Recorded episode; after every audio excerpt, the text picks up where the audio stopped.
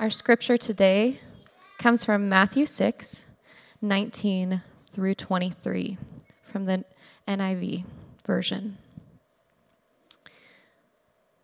Do not store up for yourselves treasures on earth, where moths and vermin destroy, and where thieves break in and steal. But store up for yourselves treasures in heaven, where moths and vermin do not destroy, and where thieves do not break in and steal. For where your treasure is, there your heart will be also. The eye is the lamp of the body. If your eyes are healthy, your whole body will be full of light.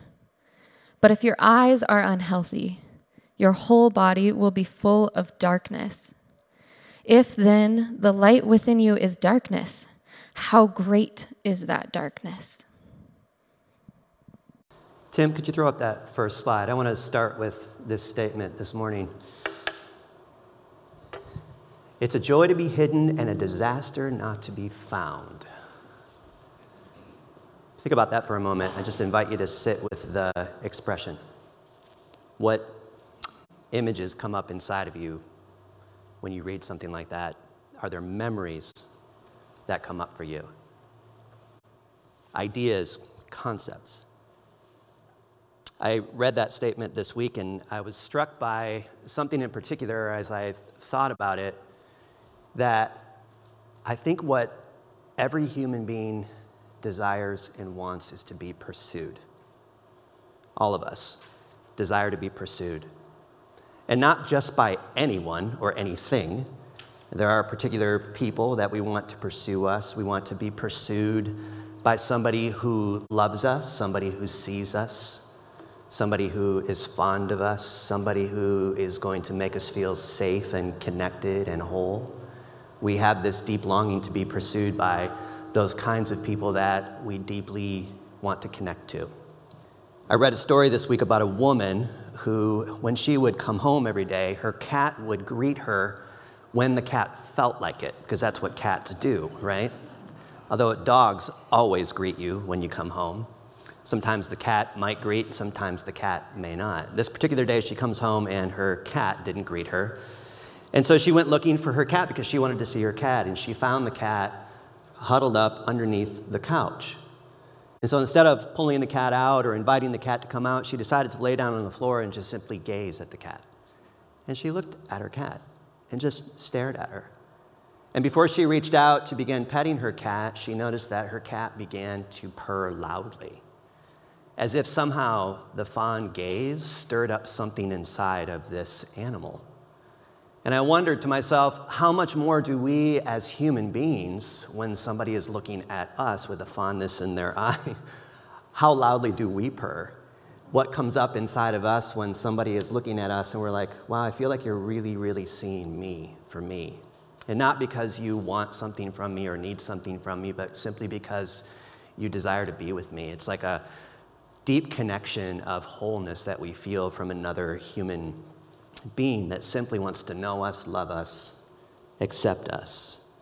We are not a means to an end. And when someone sees us as a means to an end, in particular, what I think it brings up in us is a distortion of how we view ourselves. It, it uh, can distort how we see others, and ultimately, it can distort how we see and view God.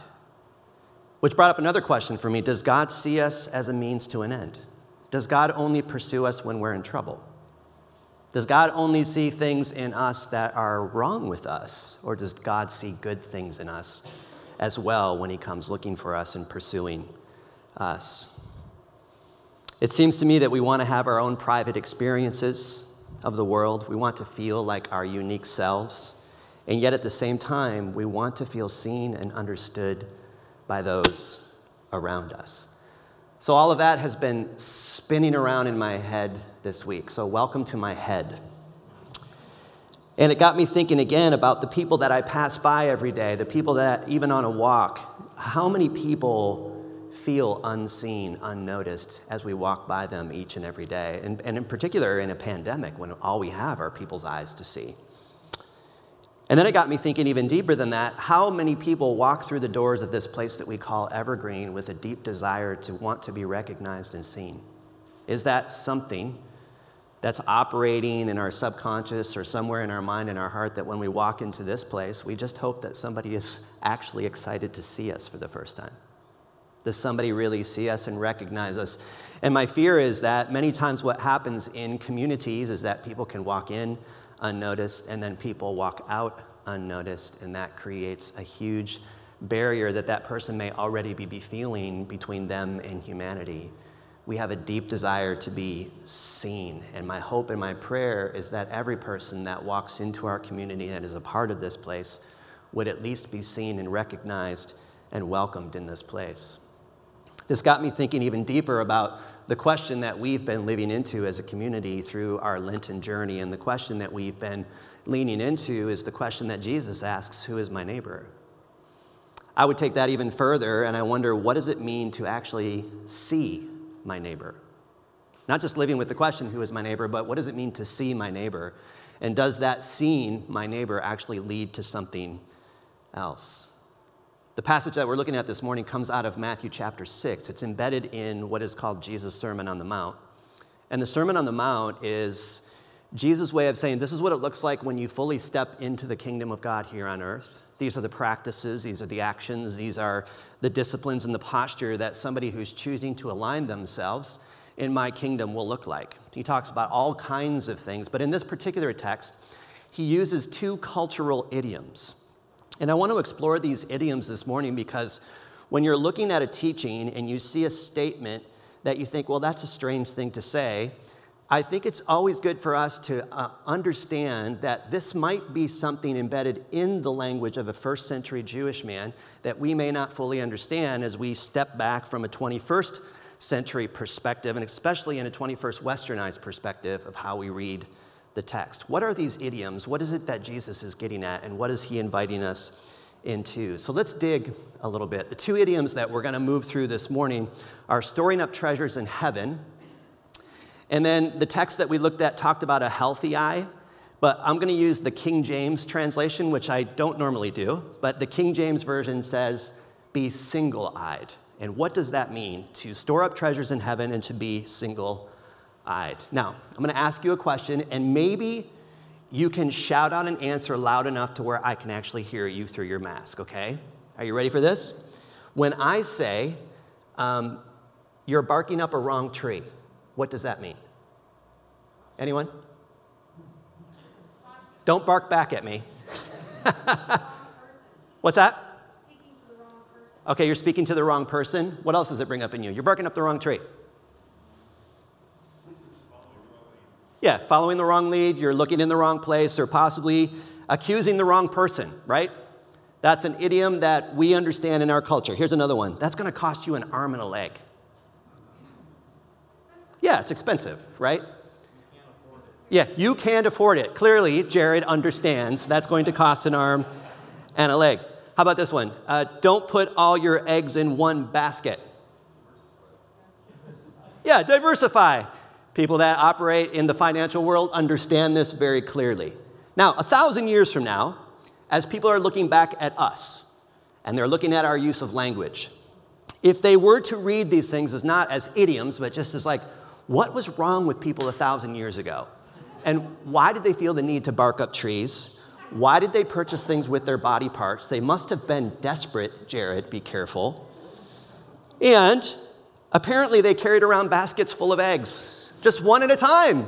What is wrong with these people? It can, it can lead to some interesting conclusions. So when we look at a cultural idiom and we read the Bible, in subtle ways, what can happen is when we read things on the surface or we don't do the deep dig into the actual context, we can arrive at some interesting conclusions about what is said in the text based on our assumptions of how we read into the text. So, our text today, I'm going to read to you the King James Version of this particular passage so that you can hear it differently. It says this The light of the body is the eye. If your eye is single, your whole body will be full of light. If your eye is evil, your whole body will be full of darkness. Hmm, what could that possibly mean? Well, John Wesley, who was a very popular theologian back in the 1700s, looked at this strange saying and he arrived at this conclusion To be single eyed is to be utterly focused on pleasing God. Now, you look at that from the surface and you think, oh, yeah, that sounds great. That'll preach for sure.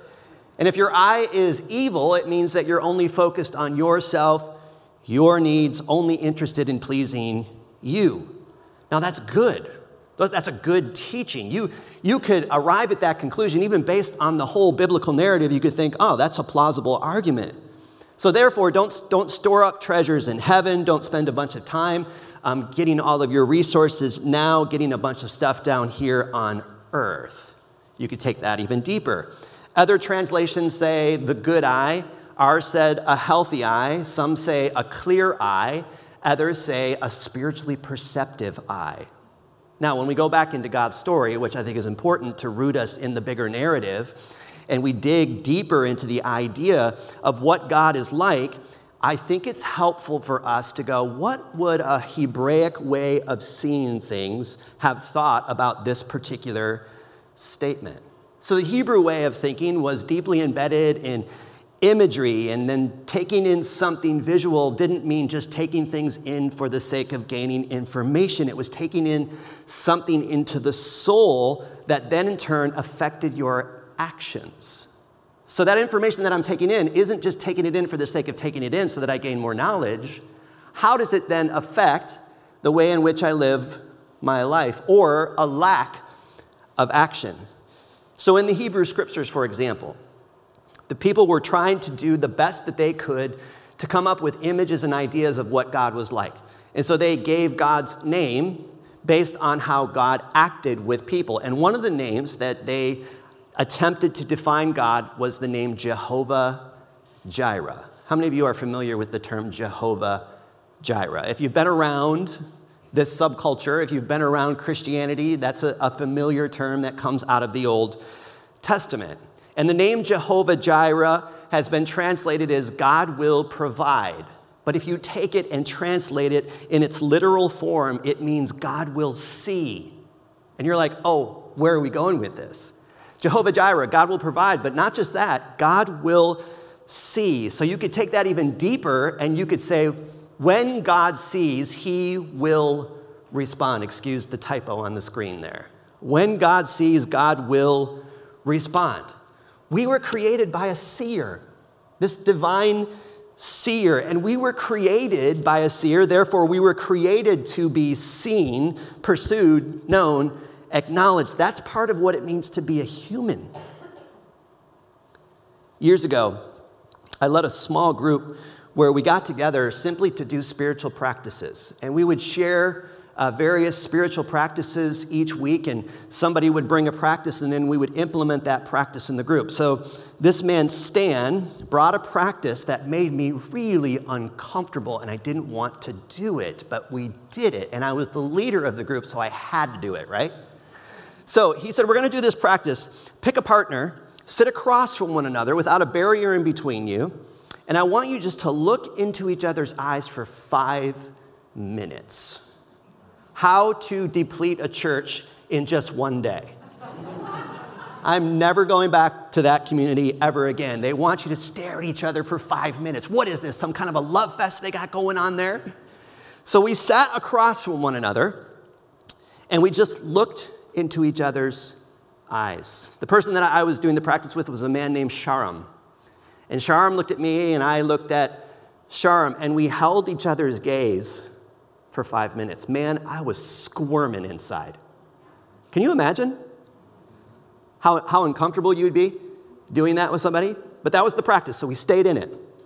This other couple over here, two gals in the group, within a minute to two minutes, one of the girls started weeping, and they held each other's game. She just started crying. Something was being stirred up and being seen by another human being who was created by a seer. There was something going on deep down in her soul, in my soul. We then asked the question from the perspective of the person being seen, how did you experience that? And as uncomfortable as it was and as odd as it was, it was actually a really good practice. And we shared how it felt to be seen by somebody for five minutes. This got me thinking how often do we take the time to really see someone? How often do we take the time to sit down and see our children, to really see them? How often do we take the time to see our spouses and our partners in life? Is it any wonder why we are so desperate to be noticed? Is it any wonder why we spend so much time working on our, our bodies and why we strive at work? And sometimes we talk louder. Have you ever noticed that? You'll start to talk louder because you want to be heard. And so you think if I just talk louder, people will hear me more clearly. Or we talk too much. And I think it goes back to the fact that we were created by a seer. Therefore, we were created not to just be seen, but we were also created to see and when we practice seeing, it does something to our souls. It's like our spirits and the very inner parts of who we are begins to wake up to who we were created to be. Could this be embedded in the question, who is my neighbor? Or maybe an even deeper question is, is Jesus inviting me to see my neighbor? Not just living with the question, who, but how do I see my neighbor? Now, I asked us when we began our Lenten journey to put down our already predisposed and our concepts of what Jesus came to do and to pick up a different lens and to look through, in particular, Luke's narrative as we approach Easter Sunday through the lens of Luke chapter 4. And in Luke chapter 4, I began to look at this particular text, even in Matthew's narrative, through the lens of being single eyed.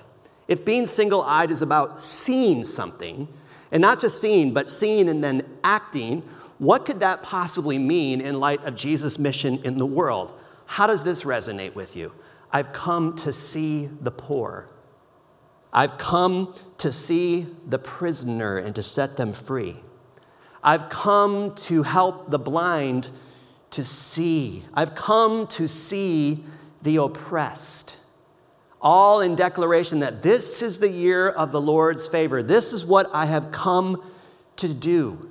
And we remember, we remember that God is a seer and that when God sees, God doesn't just see, He responds. And then when we see Jesus, we as followers of Jesus live with the belief and the conviction that Jesus is God in the flesh.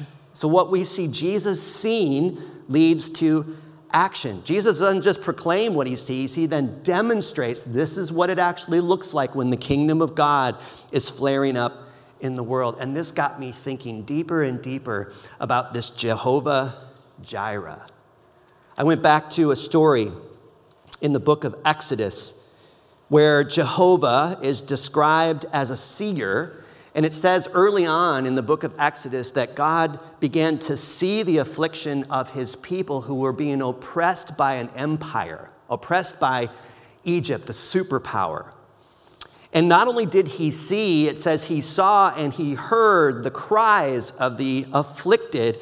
And then he said, And I'm going to come down and rescue them. Do you see that embedded right in the action of God? He sees and then he acts. So, this great seer, this divine seer, sees suffering, and instead of ignoring it, instead of getting further away from it, we see God moving into it. He steps in and begins to step into the suffering of humanity. But then I noted it was more than this. God didn't just say, I'm going to step in and rescue them. He comes up with this plan I need someone to do it with me. I need a partner. And you're like, what kind of plan is that? You're the God of the universe, and you want to use us human beings to actually step in and participate with re, re, re, stepping into the suffering of our fellow human beings and stepping into the afflictions of the people. And he ends up going after, he begins to pursue this person, Moses. Now, Moses was a Hebrew, but he grew up as an Egyptian. He grew up in the superpower, in the belly of the empire. And he grows up on the side of power, even though he's a Hebrew. And he hears and he sees the affliction of his people day after day after day. And the cries got so loud at one point, he actually witnessed an Egyptian beating a Hebrew. And something rose up inside of him that he could no longer ignore. The justice began to rise up inside of him, and he took it even too far, and he ends up killing an Egyptian.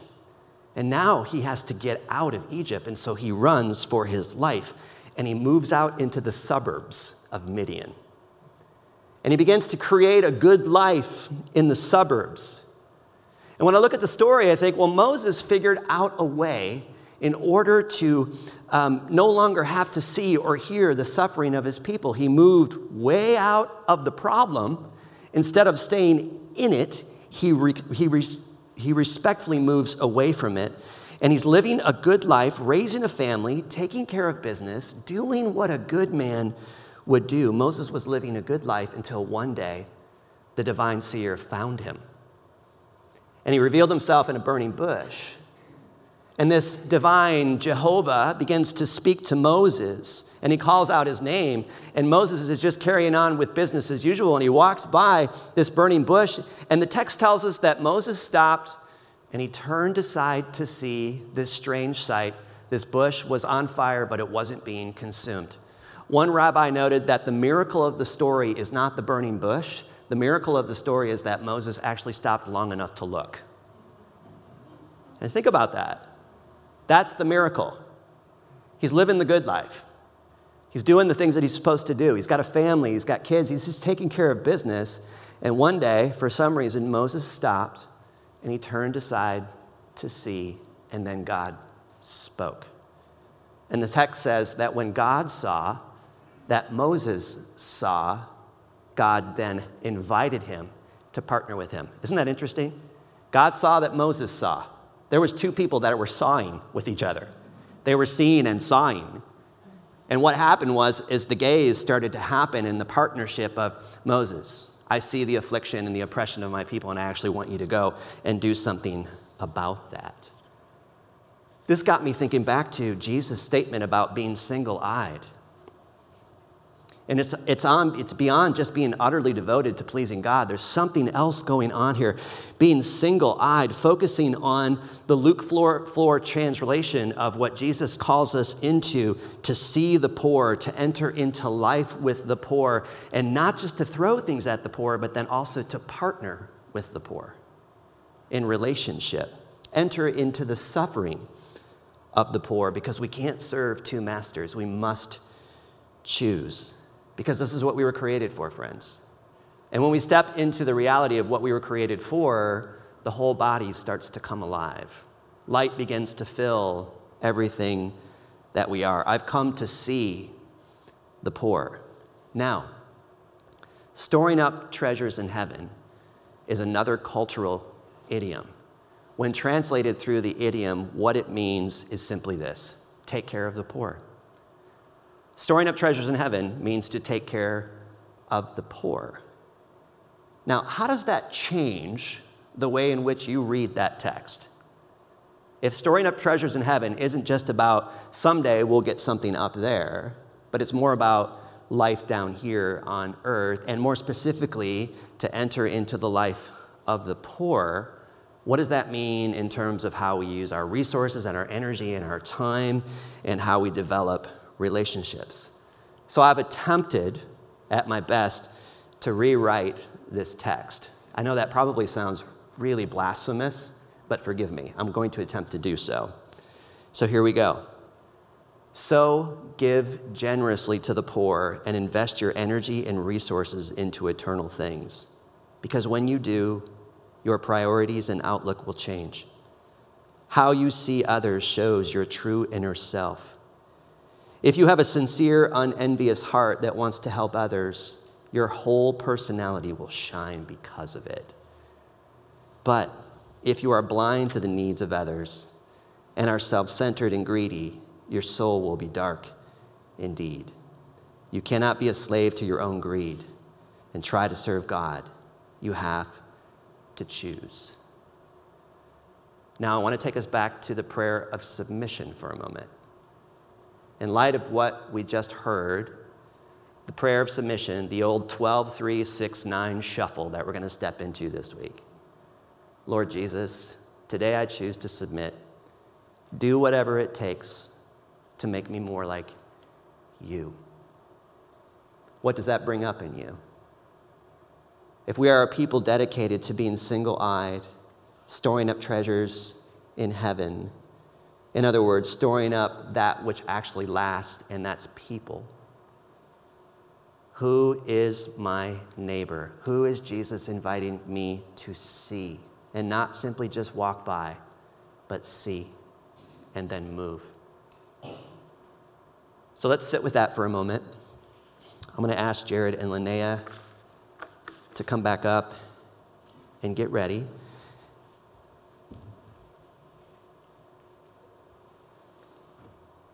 But I want to invite us just for a moment to close our eyes, open up our minds and our hearts and our bodies into that posture of submission, that openness, like an open palm, open heart, open mind, open soul. And to live into that prayer do whatever it takes to make me more like you.